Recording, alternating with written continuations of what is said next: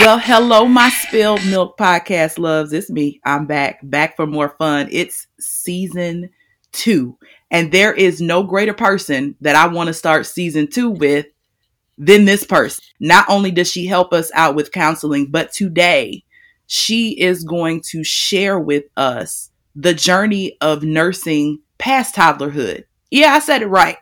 Nursing past toddlerhood. Put your eyebrows down, okay? Take all of your stigmas off, take it off like a jacket, and we're going to open up our ears and hear from a different place. Because typically we come with breastfeeding past six months and 12 months with a whole different mindset. We're going to break some of those stigmas today. We're going to question them. I think it's important that we explore so that we can have a better understanding and figure out what really works for us our individual selves, not what everyone around us says, but what works for our individual lifestyle. All right. Well, welcome to the stage. You know how they say that it's a comedian. Welcome to the stage, Miss Salimah Turner. I feel like we need our senior hat. Good. Kendra. Thank you for helping me. It's so good to be back into this space. It seems like we did this like a week ago, but it's been some time and it feels so good to be back. So thank you, thank you, and thank you. It's my pleasure. It's my pleasure. Now, for those of you that are new, maybe you didn't listen to season one. You're like, who is Miss Salimah Turner? I don't know. Well, let me give you a recap. Us, she is a licensed counselor, is the number one reviewed podcast. So there clearly is some amazing information in there. If we are suffering with postpartum depression, if we're suffering with anxiety, if we're suffering, what does that look like? What is normal? What is abnormal? So if you have not listened to season one, go back, go back. That's a little tidbit about her. And her bio is, of course, listed at the bottom. But I want to jump in to the matter at hand, Salimah. Tell us a little bit about your journey of breastfeeding past one year. Okay, gosh, I don't even know where to start with this. So, um, so initially, it this was supposed to be um, maybe maybe six months. So we got to the six month mark, and of course, it got a little bit easier. And okay, th- this this this is okay. This is working. Um, time flies fast. We made it to the first year. Oh my goodness, this is amazing. Like I am breaking records here, records that I kind of set for myself. So it got easy and it got it just way easier. So then one year turned into two years. Two years turned right. into three. So in between all of that, it's you know, it's living life, it's working, it's um she's in daycare, it's figuring out um how to express milk on the go because she wasn't with me. She was no longer an infant. So she was going to school. It's balancing it with that. It's balancing this with having to work we mastered that. Year number three, okay, COVID hit.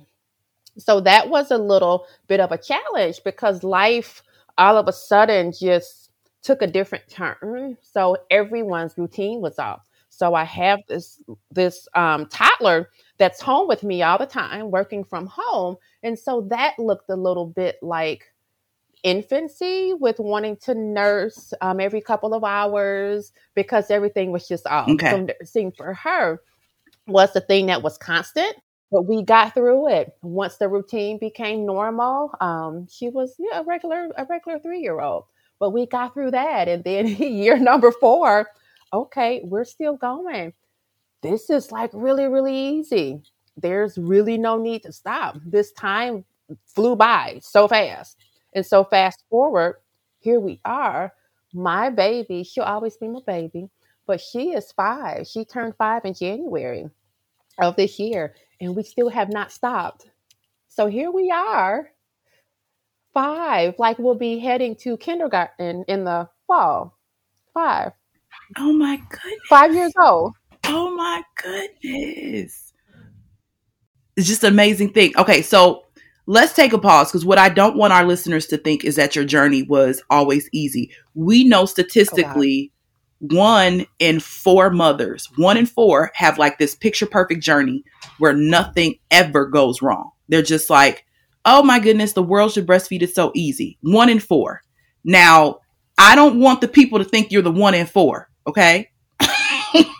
so, yeah, that was not me. So, tell us something about like, tell us what you had to endure before breastfeeding became like second nature. Yes, we were the little engine that could not breastfeed.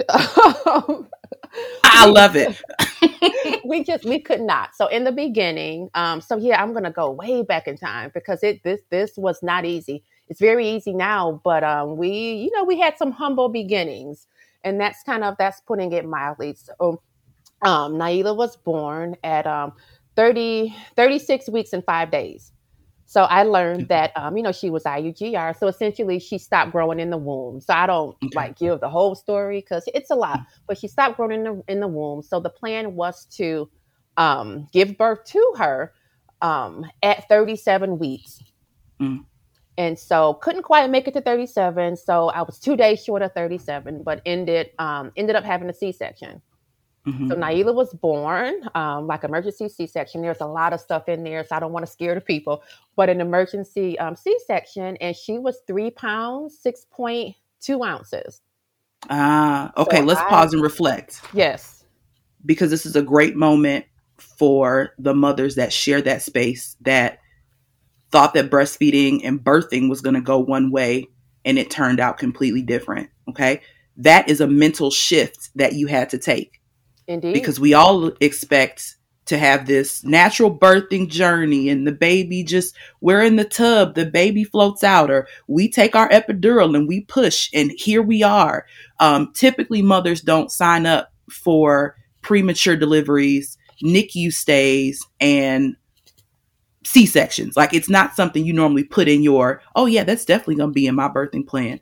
So for those mothers for those families um, that have had that moment of time where it shifts quickly, like your birthing process and the care of your baby and the health of your baby shifts quickly.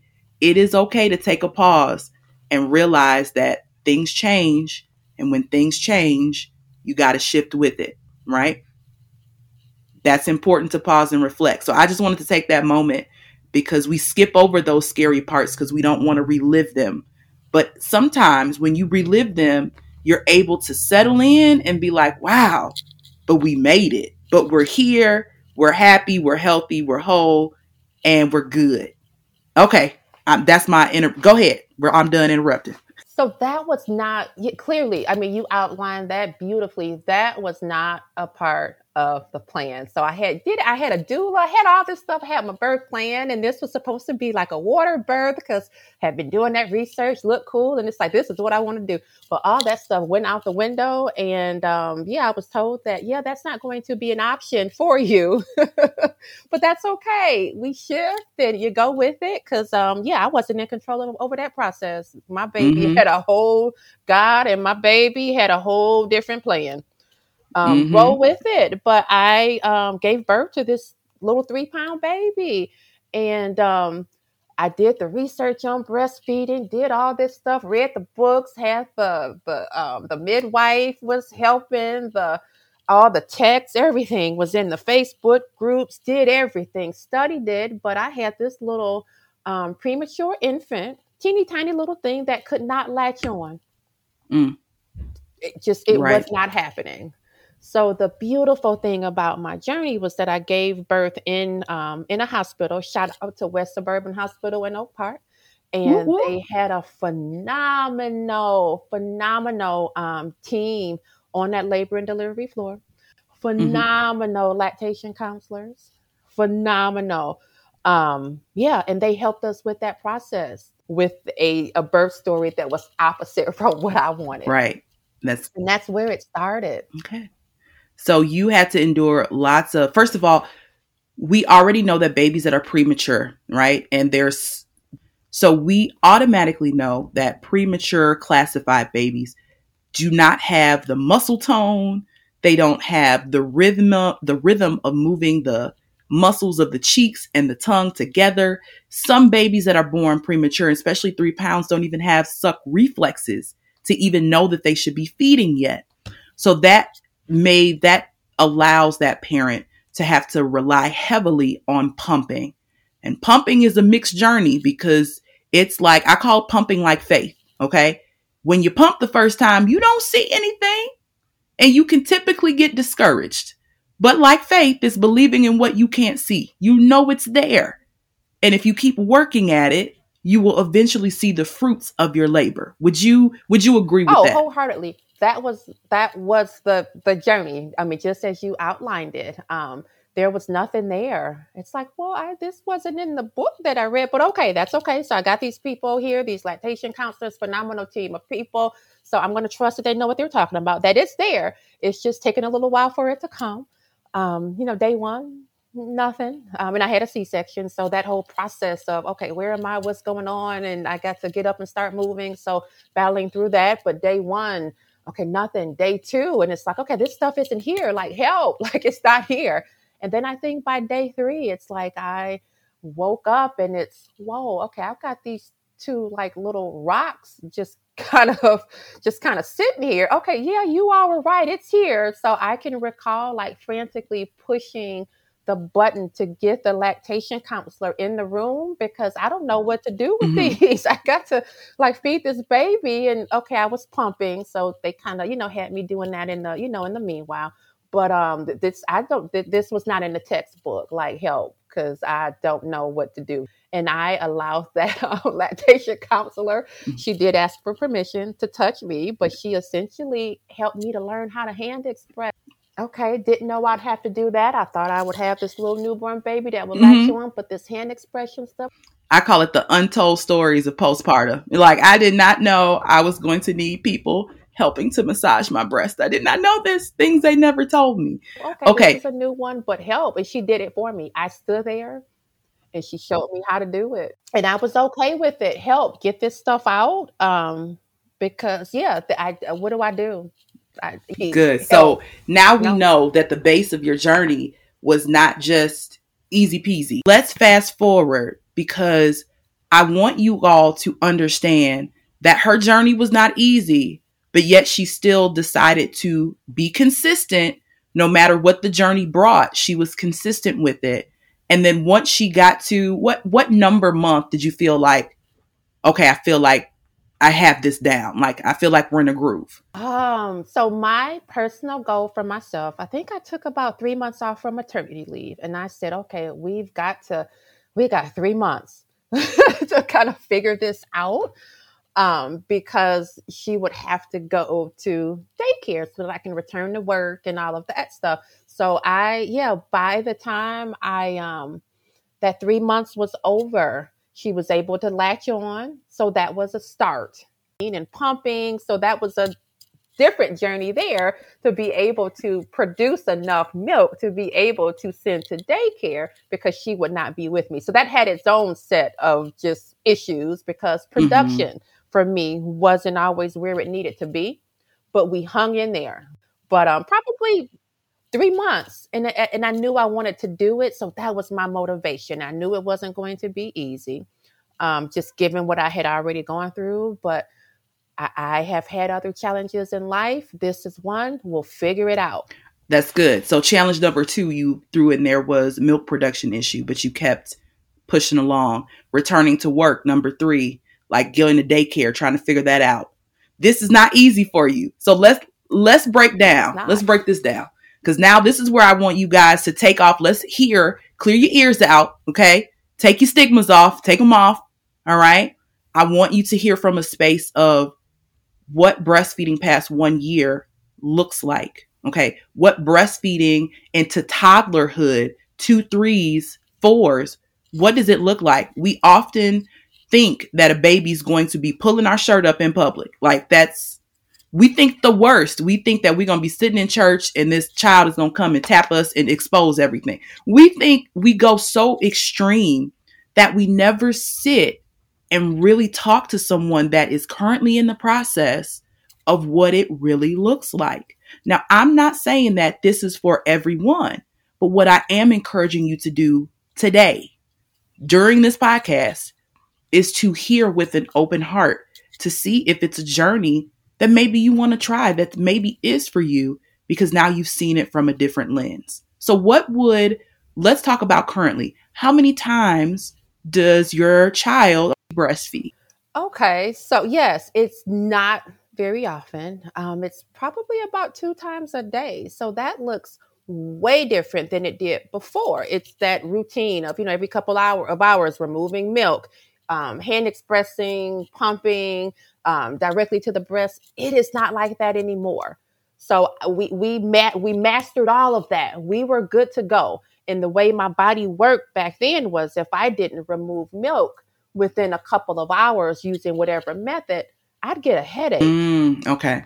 My migraine body's like, yes, you have to remove milk. So I could always tell if it's um if two hours had passed or three, depending on the the level of intensity, you know, this headache was. So that was back then. So I'm in a space now where I can go an entire day.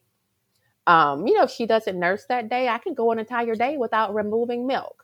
So right now we're at about two times. So it's first thing in the morning. So she's five years old, all teeth, all of that stuff, go to the dentist, all that stuff, full sentences, everything. So first thing in the morning, my baby needs her energy drink. This is what she calls it. That's her milk. That's cute. First thing in the morning, energy drink, her words. First thing in the morning. And then at nighttime when it's time to go to bed. So for her, it's comfort. Okay. So to get her to go to sleep, you know, this is what she wants to do. So it's just two times a day. Um, we are obviously, you know, we're out, we're, you know, go to the stores, you know, whatever we do, there's no lifting of shirts. There's none of this this stuff. This, it's a two two times a day. That is it. So it looks way different. Mm-hmm. Um, she's able to ask for what she wants. Mm-hmm. Um, if we go back in time, she, um, you know, it I dictated the timing, the setting, the number of pillows, um, the location in the in the house or in the room, or if we're in public. I dictated all of that, but she's a little older now, so she dic- dictates this. So she's able to tell me um, she might want me to sit up because now she wants to watch TV or play with her tablet while she's getting milk. That's good. So she kind of is able to dictate this. Um, she's definitely not nursing for a long time. She might be done in two minutes. It's really quick. Okay. So, so my world is not like revolving around nursing this five year old. It isn't. It's two times a day. Very good. That's nothing. That's nothing. That's good. Now, what what have you come up against when you share your journey with people? Do you get the listen? Because we know our people, okay? I know them. I love y'all, and I know I know the side eyes come out. The oh my goodness, like have you experienced any of those things? And if so, how did you combat it? Was it walk away? Was it edu- like how did you how did you address it? Okay, so yes, there yes there is a stigma. Um online and social media spaces, oftentimes people will assume it was a typo. Like you meant to say like five months old and not like five years old. So no, it wasn't a typo. I said I said five years. We've been at this five years, no mm-hmm. typos. Mm-hmm. Um, so that's that's the first thing. Um, let's see. Um, you know, for the most part, we're not in public or anything anymore. Um, it's at home. It's wake up. It's um go to bed. So we're home. So no one really sees us in public or anything. Um, other people, it's uh whoa. So like she's got teeth, right? Yeah. Mouth full of teeth. Like all of them are there. All of them. Mm-hmm. Yeah. So at that piece, um, if I'm up to it, you know, it's education, educating about the latch. We mastered that um, yeah, before um, maternity leave. So within that 12 week time frame, when she was an infant, a newborn, we got that down. So there are no issues with the latch. Um, we've we've mastered that. We're beyond that point. So it's the same thing. I guess she remembers how to do it. Haven't had any issues. The pain comes from okay, you want me to sit up and you're trying to turn your head to watch Peppa Pig on the TV. Okay, Ah! this is uncomfortable. Or, well, I was really wanting to lay down because I'm tired, but you want me to sit up. I don't really want to do that right now. So you want to sit up and nurse and play with the tablet. This is uncomfortable. That has nothing to do with the lack. You're right. Lack is perfect. Yeah.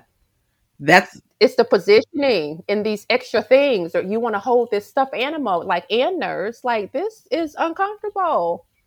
But- or you want to lay on top of me? No, I want to sit up. That's the discomfort. okay.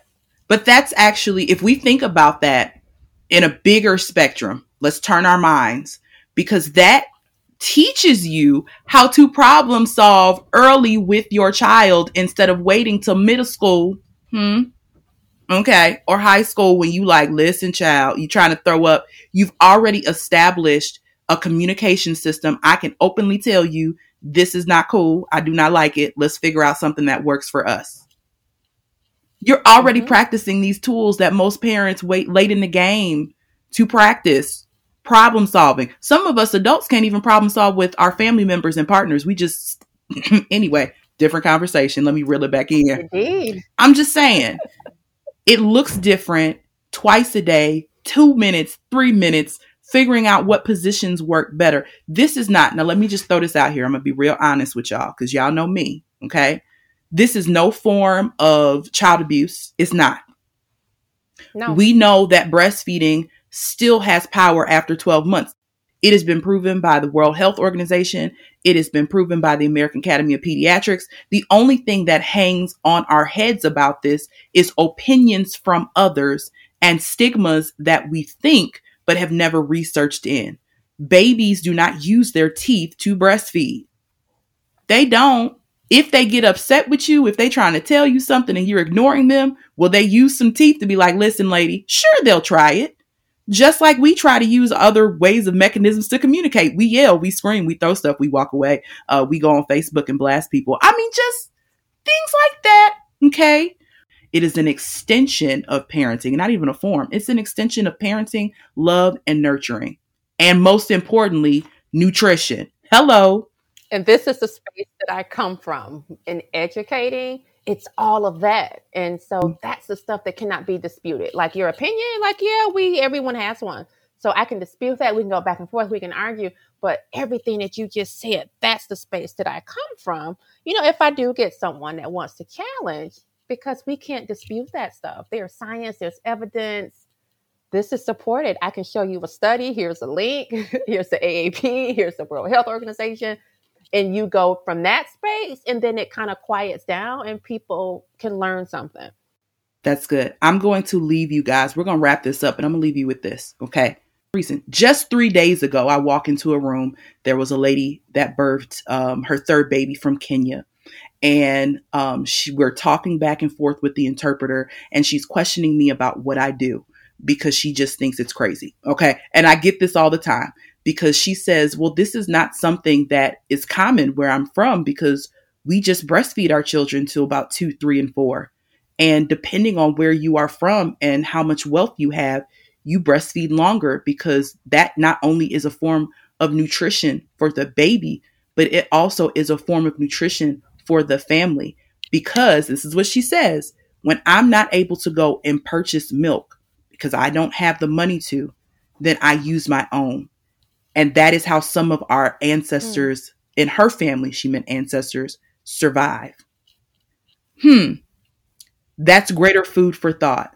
Something that we are so easily dismissive of it's and normal. opinionated about is literally, and it's not even a second thought.